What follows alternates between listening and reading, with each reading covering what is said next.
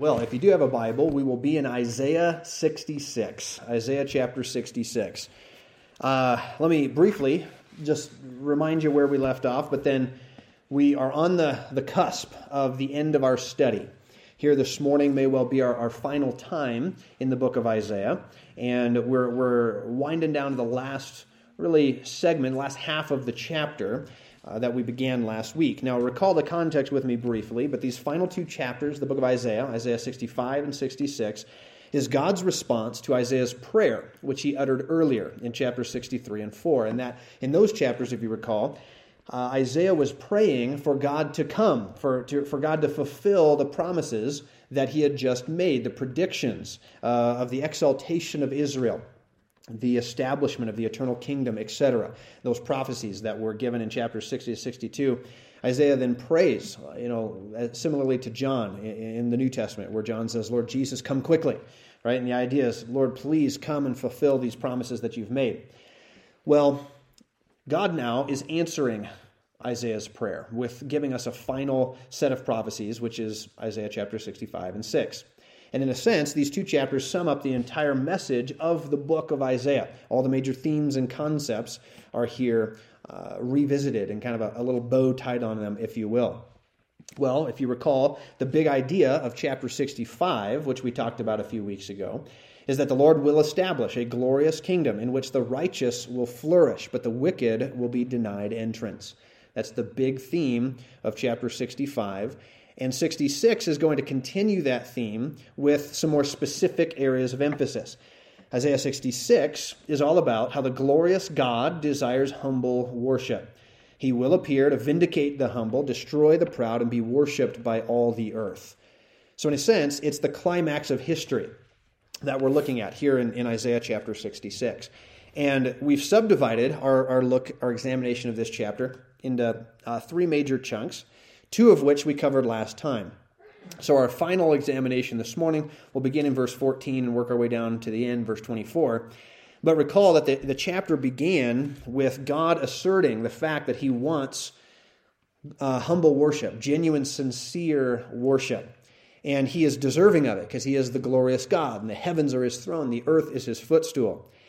And that concept is, you know, we spent a number of, of uh, minutes developing those ideas, verses 1 to 4. But it segues into the, the kind of the, middle of the chapter, the core of the chapter, if you will, verse 5 to 13, is another uh, prediction that Israel will be restored. And of course, it, it, echoes a lot of thoughts that we saw earlier, even in the previous chapter and throughout the book. But then today we're going to see in verse 14 to 24, the final uh, portion of the chapter is all about how God is going to glorify himself and he's going to vindicate the righteous and destroy the wicked. So, this two edged sword, that God will uh, glorify himself, he will be exalted, he will be worshiped. The Apostle Paul will uh, put it this way, right? In fact, it's not original with Paul because he's quoting Isaiah, uh, Isaiah 45, if you recall. But but the, the passage in, in Isaiah 45, Philippians chapter 2, the idea that every knee will bow, every tongue will confess. That idea is, of course, uh, what's what's being emphasized here in Isaiah 66. But that idea, that reality, is a two-edged sword. When all bow, there will be those who have done so voluntarily. Right? They will be the righteous that were, will be vindicated at the coming of Christ, the exaltation uh, of God as he is universally recognized and worshiped. But there will be those who have resisted him. And they will bow, but they will be forced to bow. And they, they will then experience eternal judgment thereafter. And that is, of course, the, the, the big message of the Bible, which is so appropriate then why Isaiah, after 66 chapters, that's where he chooses to end. Is that God is glorious. He will be glorified. And you can either bow now or bow later when you're forced to. But this idea uh, is, of course, what is front and center in this passage. So, if you got your Bible, let's begin. Let's just read the first uh, few verses here. Let's start in verse 14 and go to oh, about 18. Let's go 14 to 18. We'll comment and we'll just kind of piecemeal, you know, as we work our way through, we'll, we'll, we'll uh, go piece by piece. Isaiah 66, 14 says, And when you see this, your heart shall rejoice. Again, the this is what we ended with last time the idea of the restoration uh, of Israel, that God would bring peace like a river. You remember that? And uh, we talk about the song that my little five year old was singing in the shower, right? Peace like a river. But that's, that's the uh, promise given to us, verse 12, 13. In light of that, he says, When you see this, verse 14, your heart will rejoice, your bones shall flourish like an herb. The hand of the Lord shall be known toward his servants, and his indignation toward his enemies. Do you see the two edged sword there? His hand will be known by his servants, the idea of the, the blessing of God bestowed upon them, but his indignation toward his enemies. For, behold, verse 15, the Lord will come with fire and with his chariots like a whirlwind.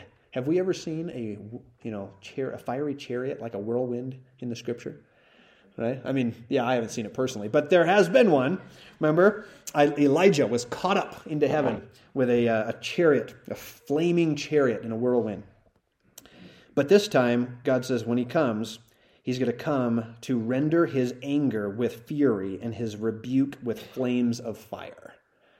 Verse 16 For by fire and by his word will the Lord plead with all flesh, and the slain of the Lord shall be many. Thanks, Isaiah. Could you, you know, get any clearer? Verse 17 They that sanctify themselves and purify themselves in the gardens behind one tree in the midst, eating swine's flesh and the abomination, uh, and the, uh, the moose shall be consumed together, says the Lord.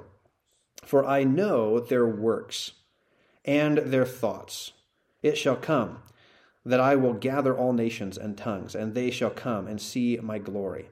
And I will set a sign among them and will send those that escape of them unto the nations, to Tarshish, Pul, and Lud, and draw uh, that draw the bow, to Tubal and Javan, or Yavan, to the isles afar off, that I have uh, that have not heard my fame, neither have seen my glory, and they shall declare my glory among the Gentiles. Oh, pause there. I, I, went too far, didn't I? I was going to go to verse 18. So let's. I, I was carried away. It's so good. Okay.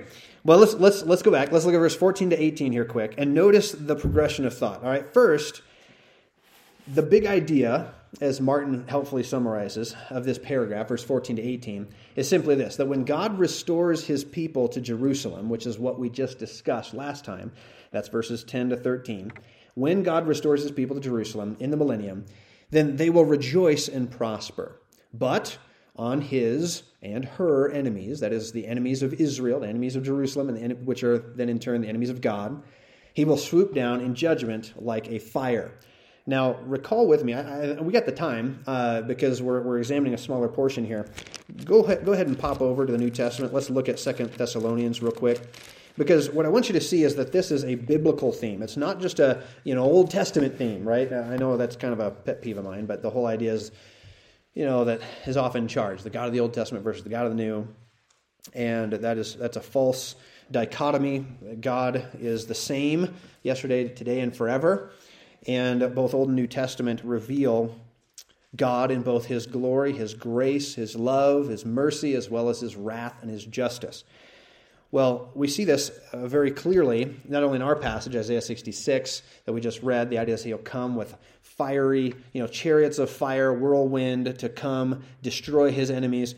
Well, this is also the theme of Second Thessalonians chapter 1. Recall this. I know we've read this a couple of different times and different occasions, but it is worthy of, of repetition.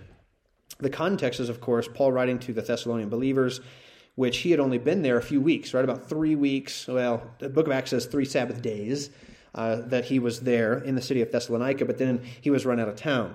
Well, Paul, knowing then that the, the believers that were left behind were suffering persecution, he's worried about them. So he sends Timothy to go check on him. He, uh, he hears that they're doing well, and so he sits down and he writes uh, these two letters, 1st, 2nd Thessalonians. But in light of that reality, it's interesting. Let's pick it up in verse 3. Paul says this He says, We are bound to thank God always for you, brethren, as it is meet or appropriate, because that for your faith grows exceedingly, and the charity of every one of you uh, all toward another abounds. So that we ourselves glory in you in the churches of God for your patience and faith and all your persecutions and tribulations that you endure. So notice the context the, per- the persecutions and tribulations that they're enduring. Verse 5, which is a manifest token of the righteous judgment of God, that you may be counted worthy of the kingdom of God for which you also suffer. Seeing it is a righteous thing with God to recompense tribulation to them that trouble you. In other words, hang in there. If you're being persecuted, God will come back at some point and persecute your persecutors. So he says, You just hang in there. God will make all things right.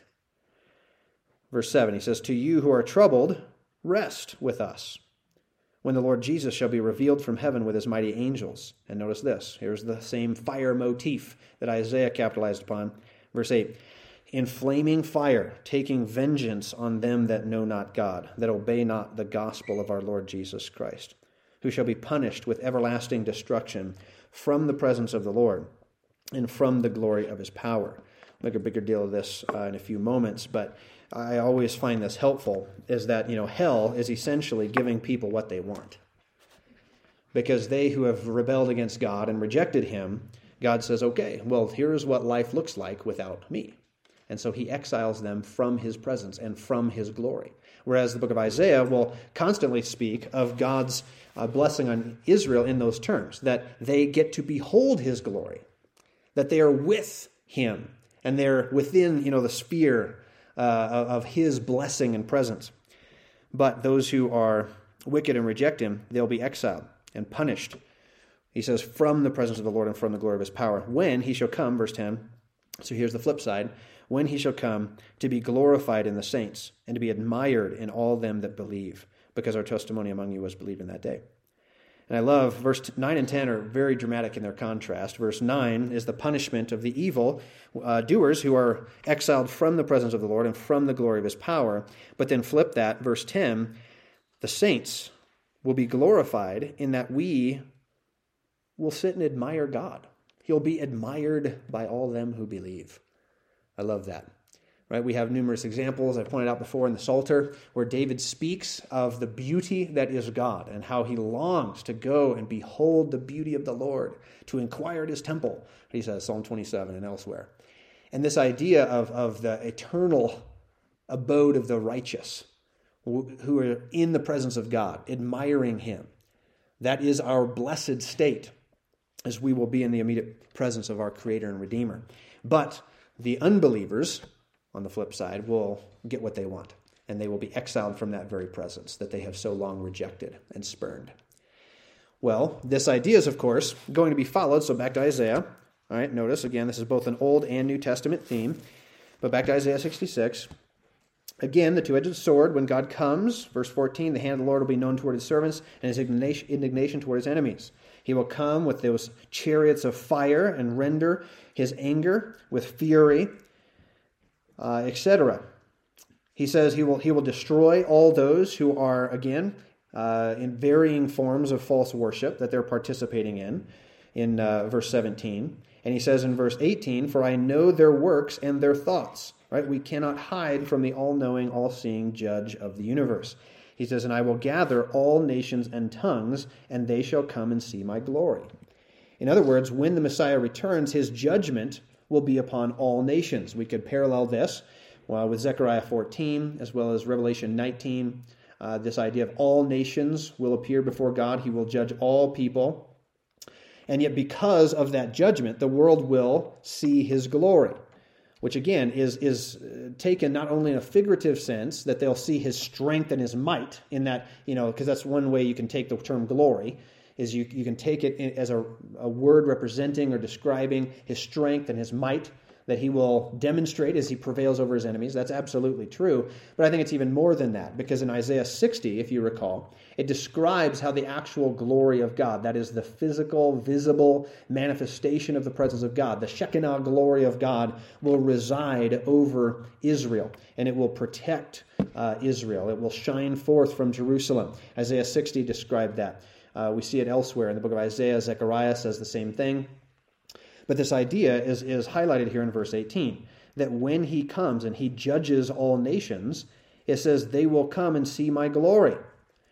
They will see the glory of God, and there will be a universal recognition of God as the one who is worthy of worship. But he takes it a step farther.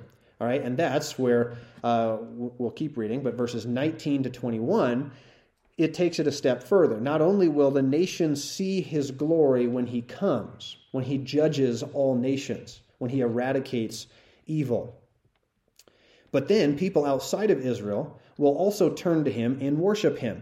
There'll be a remnant of believing Israelites who will travel as missionaries to other parts of the world to tell Gentiles about God's glory and invite them to come and worship him.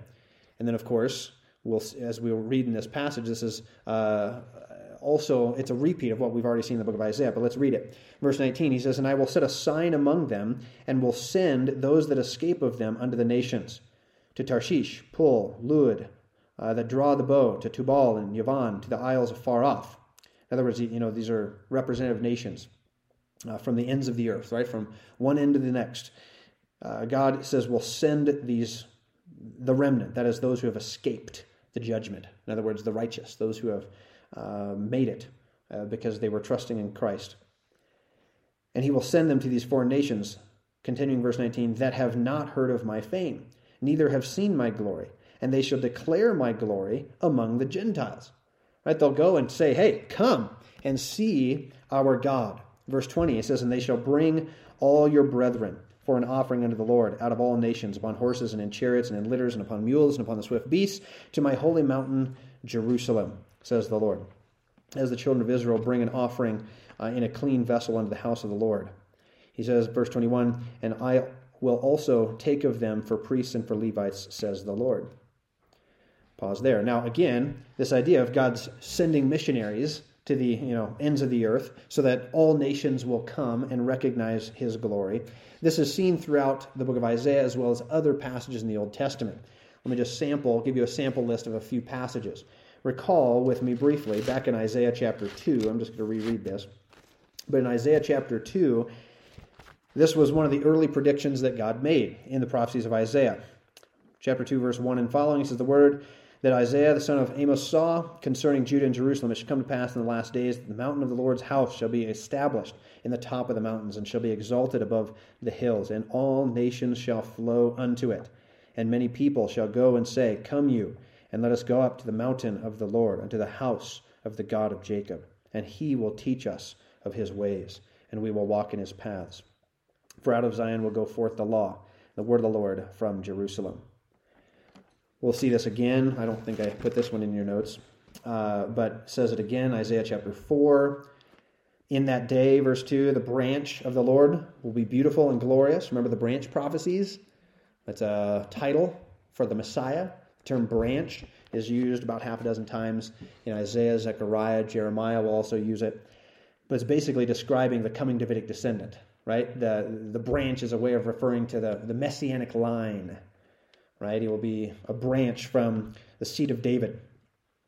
But in that day, the branch of the Lord will be beautiful and glorious, and the fruit of the earth uh, shall be excellent and comely for them that are escaped of Israel. And it's come to pass that he that is left in Zion and he that remains in Jerusalem shall be called holy, even every one that is written among the living in Jerusalem, when the Lord shall have washed away the filth of the daughters of Zion, and have purged the blood of Jerusalem from the midst thereof by the spirit of judgment and by the spirit of burning.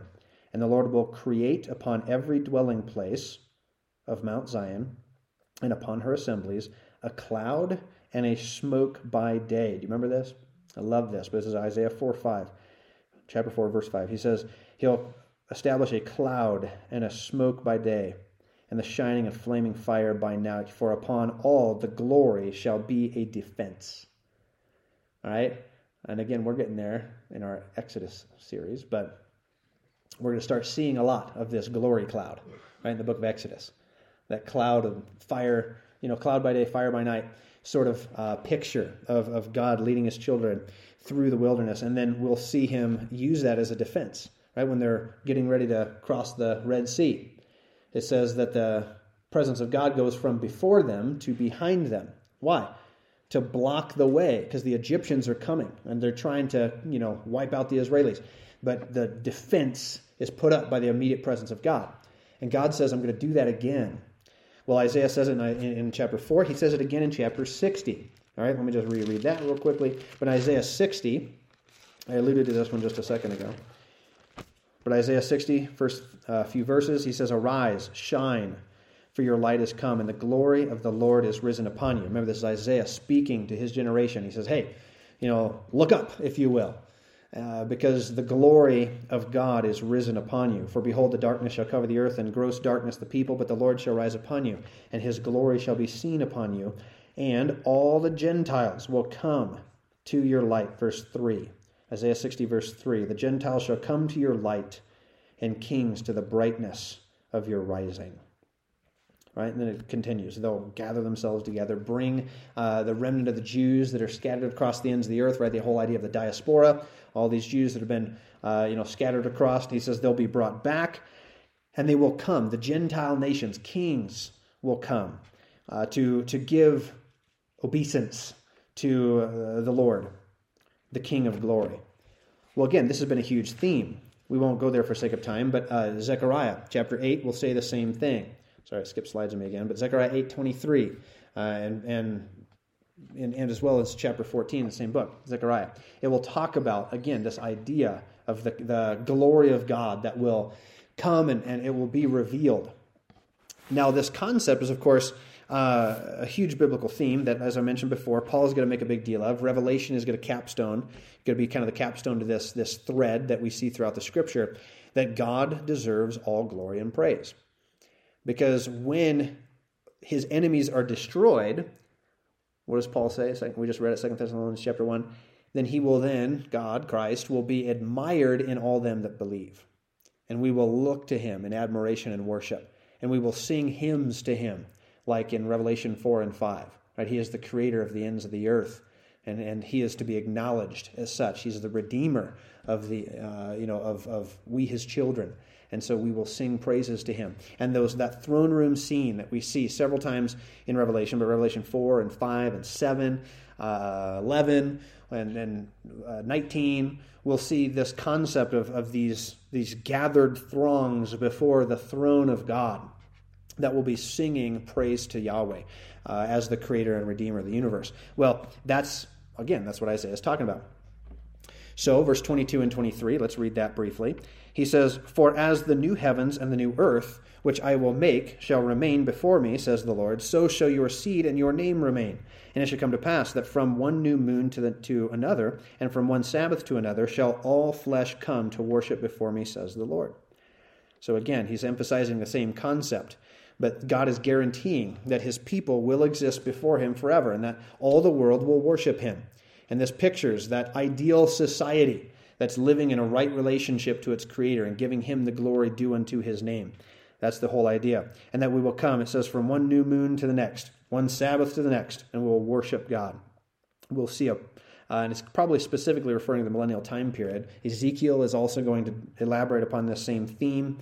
Uh, we saw that, I didn't digress and talk about that much, but verse 21 says that when his people are regathered, God's going to set up priests and Levites from among them right? That's Ezekiel 40 to 48. You can go on and read that. But it'll be this restored system of true worship of Yahweh. And this is something that the, God has said he will accomplish, but history has never seen this. But it will happen. This is the climax of history. We're not going to talk about this morning uh, in the morning service because we're not going to get far enough. but in, in Ephesians chapter 1, verses 8, 9, and 10, that'll be our subject next time but it's the climax of history where it describes how God is going to reconsolidate, bring back into order everything underneath the headship of Christ. And that's again, this that's that's what we're seeing here is that all all the earth that is in rebellion against God is going to be restored back to a place uh, of submission. And we're going to see that that's God's end game. That's his ultimate goal for human history. And, and the scripture says this over and over and over again. But notice, as, as great and wonderful as that is, right? And that's what we ought be. We who are believers in Christ are looking forward to that day. We will be part of those who, as Paul says, will be uh, admiring him as he comes in his beauty and comes in his glory and comes in his justice. But there's a negative side to this, right? This is a two edged sword. And I think it's so profound and it might be puzzling at first, but give it a little thought, and it's very appropriate. How Isaiah ends his entire prophecy in verse 24 with some pretty strong words. And I want to ponder this for a few moments before we close. So he's describing this worldwide worship that will be granted to God. But it says, verse 24, and they shall go forth. And who's, who's they? Well, that's the people who are coming to worship God, those who are coming each new moon and Sabbath, and they're coming to worship Yahweh. They're coming to his temple. They're acknowledging his glory. They will go forth, verse 24, and look upon the carcasses of the men that have transgressed against me. For their worm shall not die, neither shall their fire be quenched, and they shall be an abhorring unto all flesh. Period. End of story. Right? It's like, thanks, Isaiah. I mean, wow, what a way to end. Well, what, what's the point here? Well, again, the prophecy of, of Isaiah ends on a note of the starkest realism, in the words of Grogan. He says it pictures vividly the lessons to be learned from the eternal judgment of God on sinners for their rebellion against him. It should be noted that this judgment will have the approval of men. And this reminds us of the Hallelujah chorus in Revelation chapter 19 and verse 1 that when God comes to level judgment and justice upon his enemies, upon his foes, the righteous will rejoice.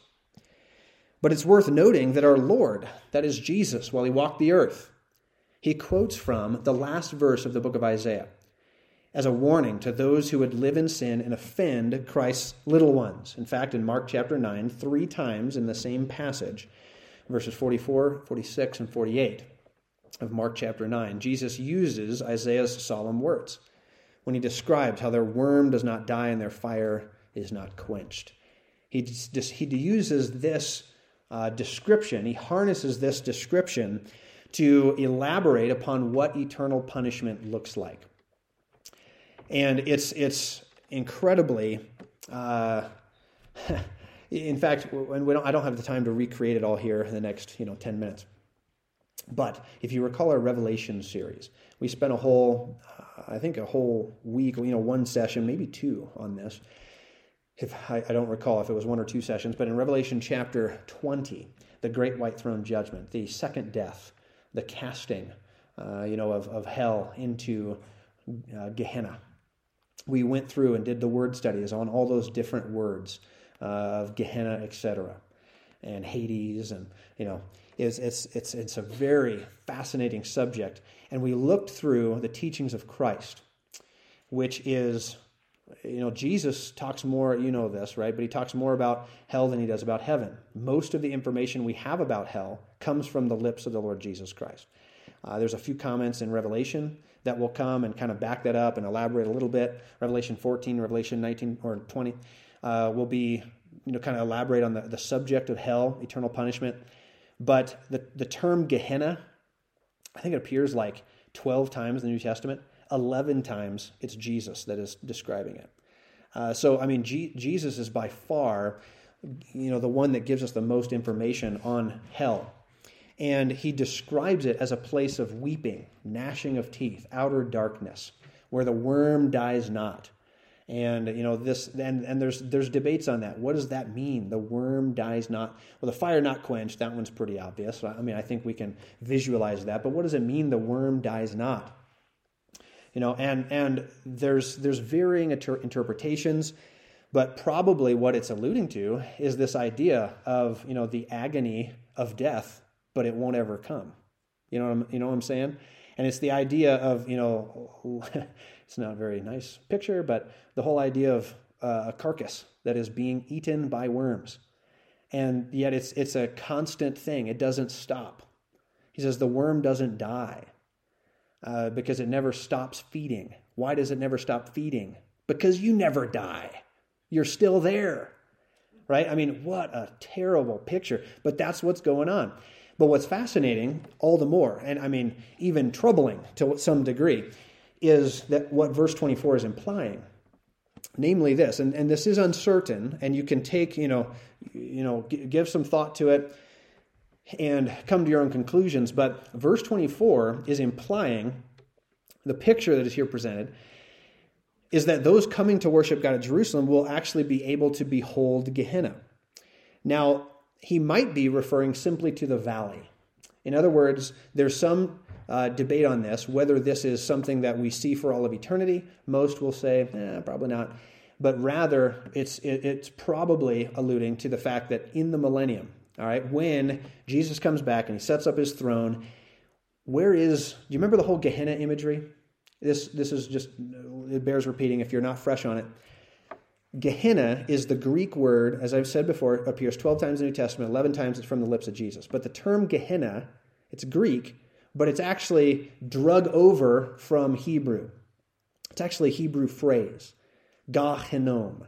It means the valley of Hinnom. Now, the Hinnom Valley, are you familiar with this?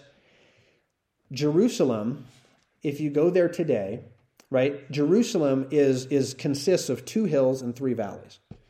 Really, the city of Jerusalem proper sits on two hills with three valleys that surround, right? I mean, it's kind of like this W, if you will.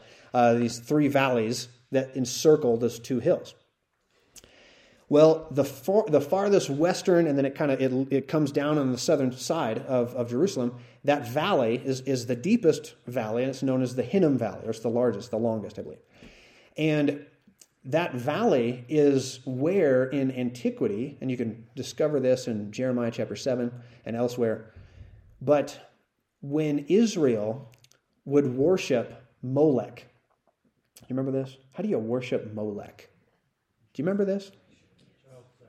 It's with child sacrifice, exactly.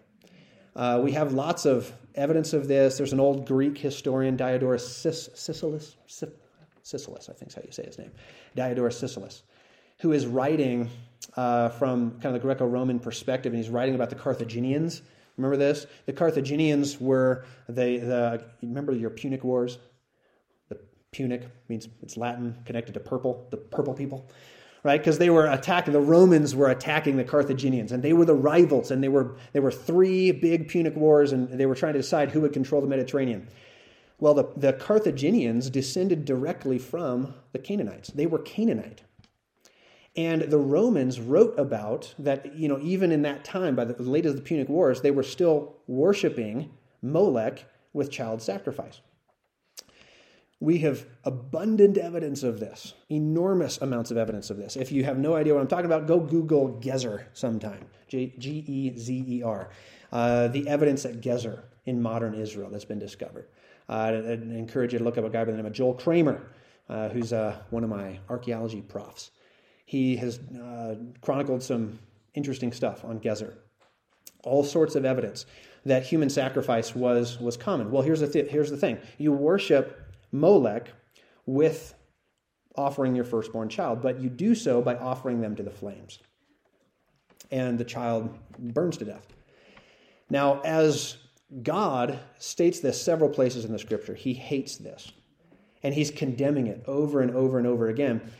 Well, when Israel practiced it, where did they practice it? Jeremiah 7 says they practiced it in the valley of Hinnom, Ga Hinnom. So God gives a prophecy to Jeremiah. He says, Okay, you burn your children in that valley. He says, I'm going to let the Babylonians come in, conquer you, and guess where you're going to burn?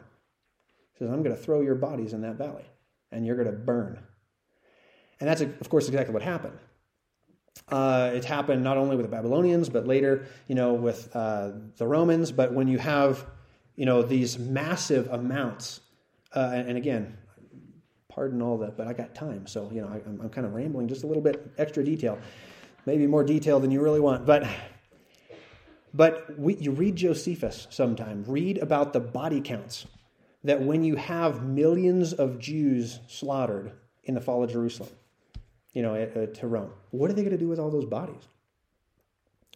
They roll them down into the valleys and light them on fire. That's what they do. And that's, I mean, in other words, the prophecy of Jeremiah, was it fulfilled?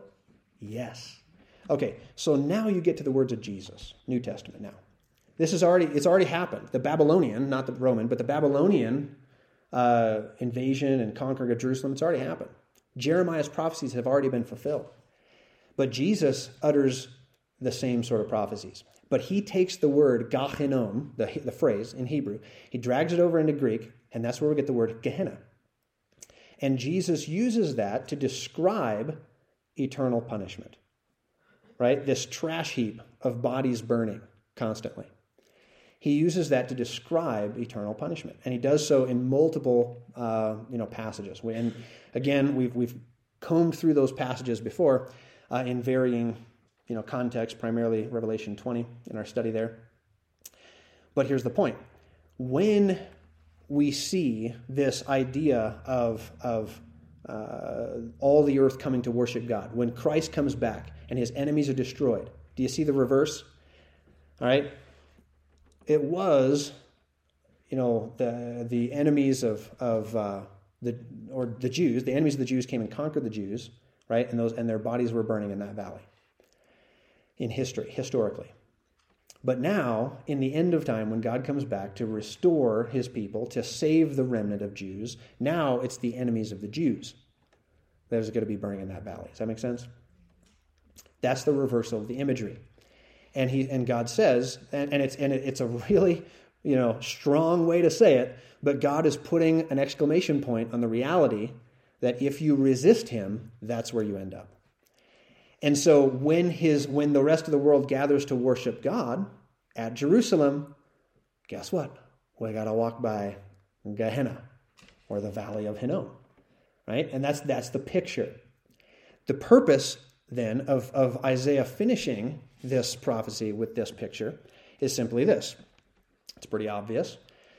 But the way in which this majestic book of Isaiah concludes points to the need for unrepentant people to turn to the Lord who is the only God, the Holy One of Israel, because Yahweh is salvation. In other words, there's our play on the name, right?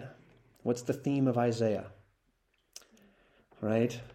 The salvation of the Lord. The theme of Isaiah is found in the name Isaiah. Remember, many of the Old Testament prophets will do that. Uh, not all of them, perhaps, but most of them do where their name is actually a, a good way to summarize some of the big ideas of the key theme of the book. The name Isaiah, Yeshayahu, means the salvation of the Lord, or Yahweh is salvation. And that has been his big theme throughout the entire book is that God can save. And look at how God saves. He's, he's, he demonstrates some physical major deliverances, primarily we have the whole Sennacherib invasion, right? And then the destruction of, of the Assyrian army uh, outside the walls of Jerusalem as God saves Hezekiah. That's recorded in the book. And yet, that ability that God has to physically save is meant to simply illustrate and prove the reality that He can also spiritually save. Because we need salvation not merely from, you know, some physical uh, tyrant. Rather, we need salvation from ourselves. We need salvation from our sin and the resultant wrath of God against our sin. That's what we need salvation from. So, Isaiah then, after demonstrating that God is able to physically save, you could say that's really one of the big themes of Isaiah chapter 1 to 39. Then he takes from chapter 40 to 66 and he develops the theme that God can spiritually save that he can do something even harder, even more appropriate, even something more impressive than physically save, you know, by wiping out 185,000 Assyrian troops with an angel. Like, that's pretty impressive. But God can do something even more impressive. And that is, he can take our sins and he can lay them upon the shoulders of a perfect, innocent, voluntary sacrifice, a suffering servant right? There's that's the idea of the servant songs in chapter 60 to 60 or 40 to 66 and that big chunk there where we, we talked through the servant songs it's, it's talking about the messiah who will be the, the one who brings deliverance physically and spiritually. And that's the big theme of isaiah. But he still rests it at your door and he says this is what god is able to do Isaiah, Yeshayahu, the salvation of the Lord. Yahweh saves. That's the big theme. But you must accept it. You must bow before him. You must, as he says, remember the invitation he, he offers in, in Isaiah 45? He says, Look unto me, all the ends of the earth, and be saved. There is salvation in none other. There is one true God, there is one Redeemer, right? How many times has he said that through the book of Isaiah? That's the big theme. Well, now he comes down to this, the final, you know, few lines of his prophecy, and that's where he decides to end. As he said, he gives you one more charge to say, are you going to bow to him? Because if you do, praise the Lord. You get to joy, this glory, all the wonderful, you know, aspects of the restored eternal kingdom, etc., all that he's been talking about for several chapters. He says, or you can reject him. And so God will give you what you wanted, and you will be exiled from his presence, you know, in eternal judgment. Because we're eternal beings. We're, you know, we're, we're made in the image of God. We're going to last forever. But the question is, where are we going to last forever? Right? In the presence of God or in his, you know, in exiled from his from his presence. And that's those are the only two options.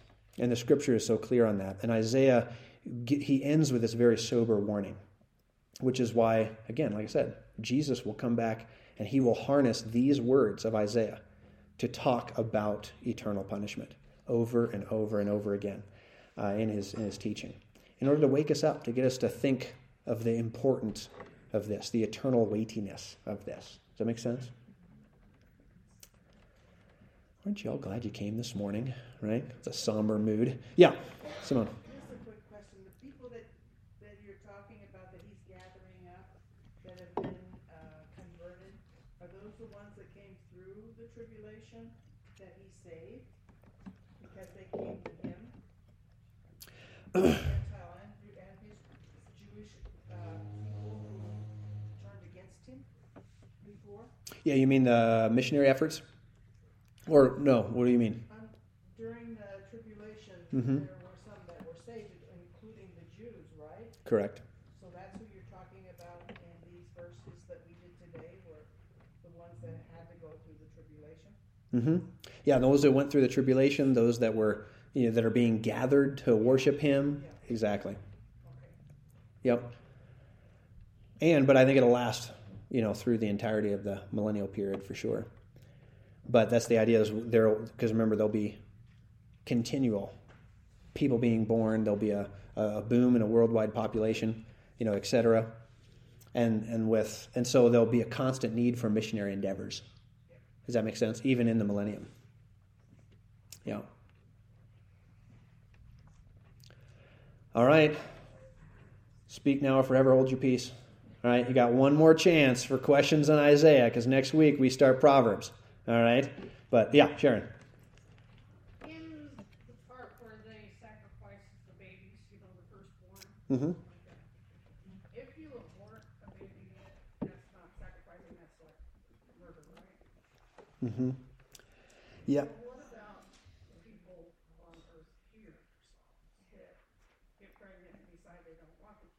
abort it? Mm-hmm. What happens to the child, or what happens to the person who commits the abortion? Mm-hmm. That. Mm-hmm. But There's lots of people that can make that choice. Mm-hmm. because you don't want to carry it. Right. Yeah, absolutely. No, I absolutely agree with you. I mean, it is it's our modern equivalent, right? We want to consider ourselves so sophisticated and so modern, right? But we're still sacrificing our young to the god of our own convenience, you know. So we don't call him Mol- Molech, but it's the same sort of thing. You know what I'm saying? It's just the modern equivalent of it, and God hates it just as much. Now, can it be forgiven? Sure. You know, can God's grace extend to someone who, you know, has an abortion? Absolutely. You know, but the act is is wrong. Does that make sense? Does that answer your question? Yeah. I understand that there can be, you know, the mother of the child kind of a disease or something like that. I mm-hmm. understand that, but just, I'm just wondering about the ones that actually just say, I don't want this child. aborted. Sure. No, it's I mean it's it's and that's one of the big moral battles in our generation, right? I mean, we're trying to fight the evils of that. And it's it's amazing how much of the society is has just caved to We have to, the one that doesn't has to answer to God. That's right. That's right. Yep. Oh, you can you can definitely count on that. Right? The just judge of the universe who was upset at Israel for worshiping Molech and he says, I'm, I'm going to take you to account for this. Oh yeah, we're not escaping that, you know, as as a modern nation because we, you know, call it something else or, you know, it's yeah, it's still a wicked sin. Did you have a thought, Corey? And then we're out of time. Yeah, you kind of elaborated on it. I was just gonna say that the altar of Moloch has just been replaced by the altar of convenience. Yeah,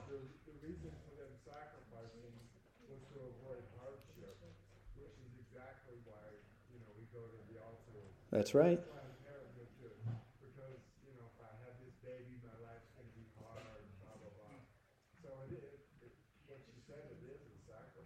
That's exactly right. That's exactly right. Yep. Oh, God have mercy on us. Right? Because uh, I mean, yeah, that's a that's a wicked evil that our nation is promoting and exporting. You know, it's that's we're not going to get away with that forever. All right. So next time, all right, we're going to close in prayer for this uh, today. We'll wrap up our study of the book of Isaiah. Next time, we're going to jump into the book of Proverbs, and we have a new uh, series ahead of us in our study here on Sunday School. All right. So there is so much to learn.